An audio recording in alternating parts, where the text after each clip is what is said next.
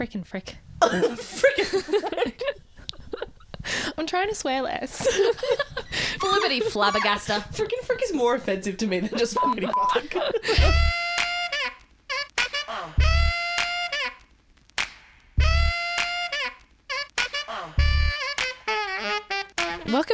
Females of History podcast, where we tell the stories of women through history that you should know about. I'm Lucy. I'm Talissa. And I'm Erin. and it has been a hot minute. It's been the hottest of hot minutes. A busy hot minute. yeah, we we we went away. We meant to take a break, and we ended up doing a lot of learning. yes. So much reading. I know, which is you know, it's kind of good that we're doing it, but mm, boy, it came all at once, It didn't was it? was a lot. It was It's a lot. It's been it's been it's been a time, but hey, it's important. Mm-hmm. So are these stories. and we can't forget these things because otherwise they're bound to happen over and over and over again. Yeah. It's yeah. It's always very eye opening for sure when when things like this do happen, and then you do have to reflect, or you, you're you're you're made to reflect more than you normally would, and it's it can be confronting. It can be a lot, but deep breath. But we're here. It's a hot minute. We're back. We got a hot new episode. Yeah, We're take back. a load off, guys. Mm-hmm. Mm-hmm. Chill out. For like five minutes and go back to it, please, because it's super important. important. It's important. it's super important. Okay. So before I get started, uh, just a small warning that this conversation does surround a person who has died. So that's a warning for our Indigenous, our Aboriginal and Torres Strait Islander listeners. And there will be some depictions of this person on our Instagram and on our Facebook. Um, and so I want to talk to you guys about Barangaroo. What do you know about Barangaroo? That's a suburb, isn't it, in Sydney? Uh, uh, yeah. I don't know if it's a suburb. Is It's it a suburb? precinct. It's a precinct. Is I'm precinct sorry. just a different way of saying It's- suburb? I'm from regional Australia. I don't know these things. It's guys. right next to the great big dirty filthy casino that's being built, which is pretty tragic. But it's it's a, it's a nice sort of it's like an oval, Yeah, I stayed there. It was nice. but it's obviously more than just an oval. yes. I don't really. All, yeah, so all I know, precinct in Sydney. That's yeah, it. it's beautiful. It's like on the harbour, next to the harbour bridge. Yeah, it's quite nice. I like It's it. new. Um, Very new. But before it was a precinct, Barangaroo was a woman. She was an Indigenous woman. She was a Camaragal woman from around Manly, North Harbour, which was that group at the time, around the 1780s, 1790s, was a really, really influential group in the region. Now, people who do know Barangaroo would know her as being the wife of Benelong. Hmm. Benelong Point, which Yes. is another part of the harbour. Well, it's also it's also where the Opera House is. That's also Point Benelong. And there's a restaurant there Yeah. too. Yeah. Right. Okay. So it's like Benelong and then Barangaroo. But yeah, so she was with Benelong. This is Sydney Harbour, by the way. yeah, Sydney. So this is we're talking about Barangaroo.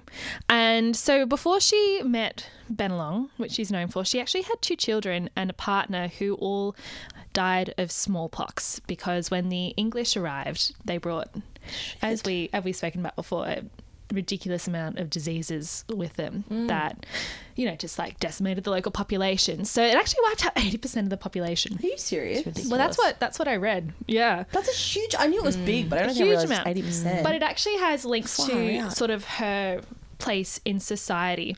So Benelong was he was someone who kind of connected the indigenous people with the white settlers. He was kind of like the go between and he ended up meeting the king and he was he was quite a big a big figure and he was quite I mean not not welcoming like there were there were actually there was conflict and then there were periods of peace and then Well, there was they were being conflict and there were invaded, periods of peace but like he met the governor um, he sort of started to wear Western Mm. European clothing and was sort of a go between.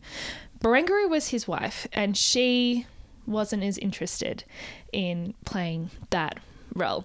Playing Now, nice, playing what is it? Playing Yeah. home, playing house.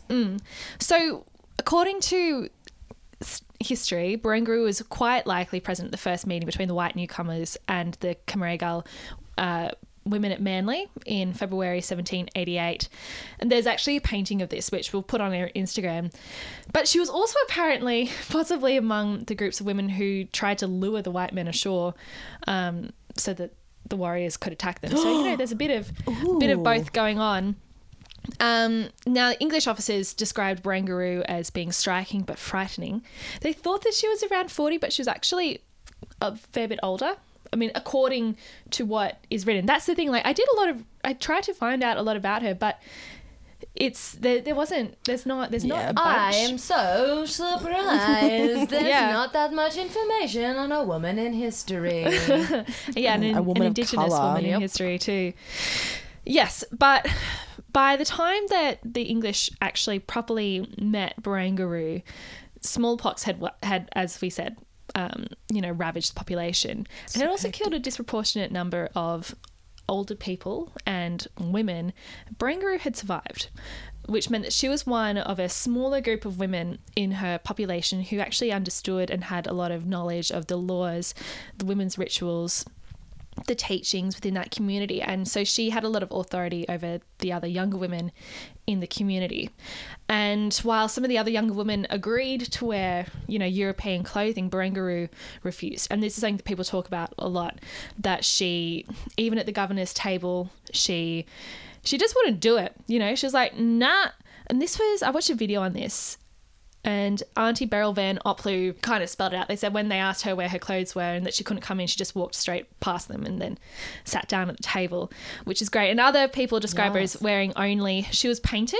She wore a slim bone through her nose, and that was that was it. That's so cool. yes. Um, First Fleet Marine Watkin Tench, he had a few account- encounters with Barangaroo. And the first time they met, she was apparently angry. And so, you know, the, a lot of the things sort of Ugh. contrast Benelong, who, you know, he also was, he wasn't like, hey, go on, guys, have, let's have a great time. He also, like, they had issues. Yeah, but Stan, Um, the woman's described as angry. Yeah. The man is strong. The woman is Angry. hysterical. Yeah. Yeah. Losing her shit. But apparently, at this Rightfully first so. meeting, Benelong presented Barangaroo wearing a petticoat. Um, and this guy, Watkin Tench, describes this as the prudery of the wilderness, which her husband, Benelong, joined us to ridicule, and we soon laughed her out of it. The petticoat was dropped without, with hesitation, and Barangaroo stood armed cap in nakedness.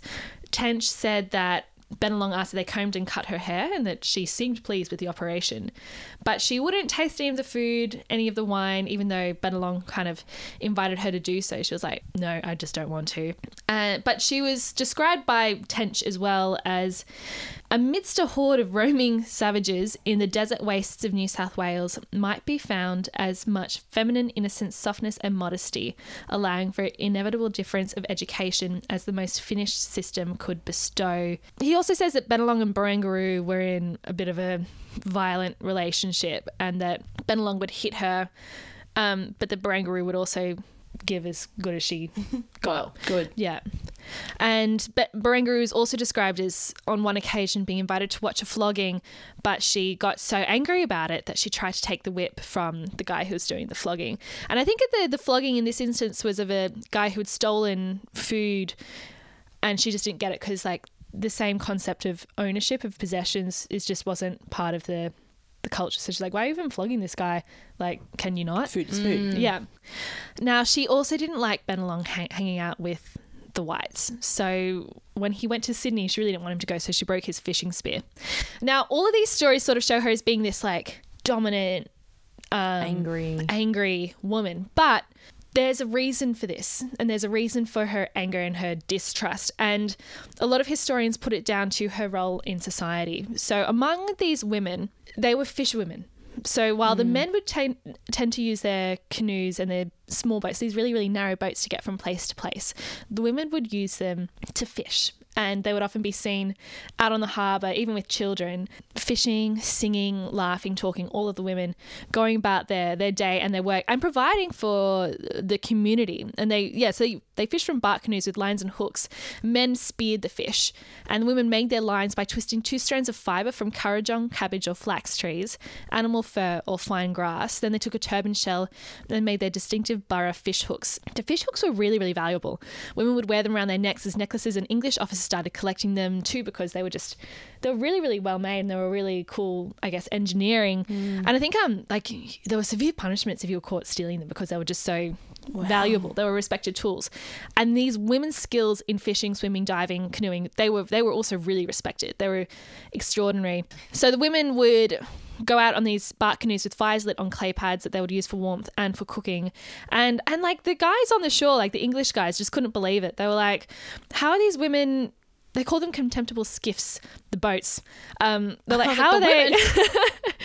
they're like, how, how are they? How are they fishing? How do they have a fire on board? How do they have um, little kids with them in surf that that it was quite big surf. They just couldn't believe it, but they they dominated, and that was where they got their status from. So what happened was on the first meeting with the whites, what historians think might have triggered Barangaroo's kind of anger was the fact that the English brought in a huge haul of something like 4,000 Australian salmon in their nets. So they're coming with their new methods Oh, of shit. getting fish. And Mm. and they give they gave 40 fish of 5 pounds each to Benelong's group. And now that was more than more than they would have been able to eat. It was just it was extravagant. It was Excessive. it was excessive. It wasn't sustainable. Yeah, it was overfished, clearly. and it's like it's such it's such a not to generalize, but it is such a male move. Like, look how much fish I've got. I've got more fish than you. Like, It's a very Western thing to do. it is too. a very Western thing to do, and as a woman whose place in society came from her ability to provide and she dominated because and she was dominate, so good at that. that's that's kind of offensive I'd be because pissed off. because Yeah. you know they, they, they, they have the skill like they, they use their skill Mm. and their time and their expertise and their knowledge to catch the fish and then these guys come in they're like here's 40 like whatever like what you do isn't it isn't needed anymore and so it would be make you angry and would also make you a bit concerned because you'd be like what does this mean for our place in society Yep. if suddenly Yeah. our role as the as the fisherwomen isn't you know it isn't as important anymore And also, like, if they're going to be taking that much fish out of the sea every day, yeah are we even going to have How many fish to get? Yeah. Like, how do we continue our role in fishing if there's no fish left in that area? Like, so Mm. many concerns there. Yeah. A metaphor for so many things. Yeah, it is. It totally is. Mm.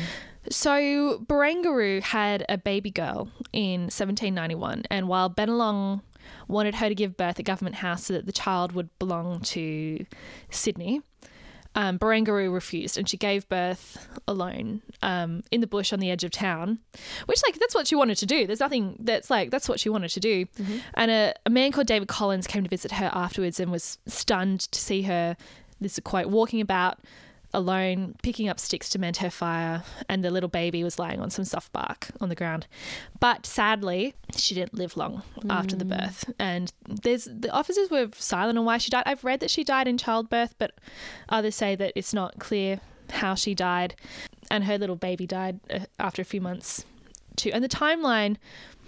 I really hope that I haven't stuffed it up, but the timeline isn't clear if she was alive when her baby died because some say that the baby died after, some say that she, the baby died before, yeah. that, that she lived to see three children die. Yeah, so it's not clear, but daughter's name was Dilboong, which means bellbird, which I think is really Yeah, that's cool. lovely. But um, yeah, so she died. But after after a traditional cremation ceremony with her fishing gear, Benelong spread her ashes in Governor Phillip's garden, which is present day circular quay. But Aboriginal women continued fishing eh, along Sydney Harbour at least until the late 1820s. So you could still see them for a long time after the first fleet arrived, but obviously not anymore today.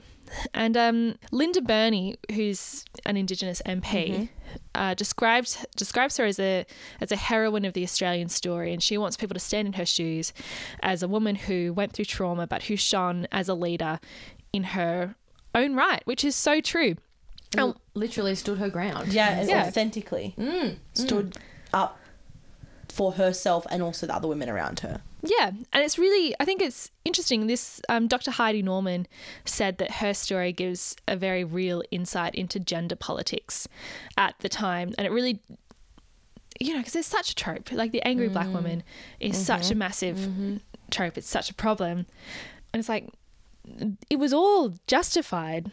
It's usually always Yeah, justified. I know. But I actually think that it's it's a story of resilience and of Yep. standing up, which is really cool. Like, yeah, I think it's a good story. What's interesting, and this was something I was reading an, an article from Crikey from 2006 from Chris Graham, the editor of the National Indigenous Times, and he was writing about the naming of the of the of the precinct Barangaroo. Mm-hmm. And he was quoting Paul Keating, who had described it as Aboriginal kitsch, noting that it has no geographical association with with like where Barangaroo was from. Like she was from Manly, and they've just like taken her name and putting. That's what I was thinking when you first In- said that she was. Because from- wait, Yeah. so for someone like me who doesn't know distances, like how it's not nearby, is what you're saying. and they're all sort of in Sydney, but it's not close. It's like it's across the harbour, right? and around the corner. Yeah, it's not that Yeah. close. And so he's quoting Keating, who said that if the New South Wales government is having pangs of colonial conscience, it can support the Perth Aborigines against the Western Ab- Australian government in the Noongar appeal. That would be useful rather than trivial. And the Noongar appeal has gone on to be the largest native title settlement in Australia, which is cool. What's also interesting is that this guy, Chris Graham, has said that it can be considered quite disrespectful to name places after Indigenous people who have died, which is why most names aren't named after people. Like, I can think of Benelong, that's obviously named after Benelong, but most of the other places are, you know, they're named after place of running water or a place Well, of, that's why couldn't they thunder use or language, like words from their la- from indigenous languages? Obviously, there were hundreds of indigenous languages, but given that using a person, an Aboriginal person's name once they've passed can be quite controversial and can be seen as offensive, why wouldn't they then pick a word from their language and use it as the suburb name, which they normally do? I think it was, and like this is, I don't know that everyone would agree with what this guy is saying, mm. but I think it was an attempt to honor, you know, a really, really cool Indigenous woman. And it, it, Yeah. it, it kind of had a nice symmetry. Like there's Benelong Point and then there's Barangaroo, and they, those two are quite close geographically. yeah. But yeah, you're not wrong. It's it's something that was interesting because I hadn't thought about it that way until I read that article, and I was like, ah, like, yeah, it's really, really Yeah, different way of looking at it. It is tough. We're not the right people to decide that, though. No, but it's good to because I think I think I don't think a lot of people actually know, you know, who Barangaroo I- was. Honestly, this sound might sound quite bad, but I'd never heard of her before, and I'd never heard of Benelong either. And I only live like what an hour and a half down the road Mm. from where these people lived. So thanks for the episode, Lucy. You're welcome. I was really I was excited to learn about her. Mm. Yeah, Mm, definitely. I just think it's yeah. as we already alre- always say, like we're not part of this community, we're not the authority on these stories, but I think we've got the responsibility to share these stories. Yeah, and it's a starting point. Yeah. More research is always great. Mm-hmm. Thanks for listening, guys. Thank you. Thanks for telling. and the sting. Well, that brings us to the end of another episode of Fierce Females of History podcast. Feels good to be back. It does.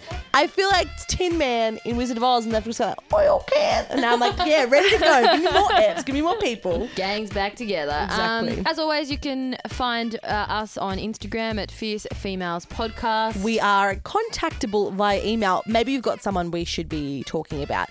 Fierce Females of History at gmail.com. Or what you can always do, and this is very simple, this is a simple one. Record a series of kind of dystopian Twilight Zone style short movies that are meant to im- impart some moral lesson that might be a bit dubious. Make sure that you emphasize a certain word whenever you're doing the narration of these videos. We will pick up on the certain word, we'll pick up on the first letter of that word, and then we'll pick up the code that you're trying to send us. That's a little reference from The Man in the High Castle, which is something you should definitely watch. yeah, that sounds really easy to Yeah, do. but also don't send us creepy videos. We don't want creepy ass videos being sent to us, Lucy. But what if they've got a really high production value? Then you can watch them. Dip's not. Not my jam at all. But, you know, sure, there might be some people and we're just going to flick them straight to you. That's fine. Can't wait.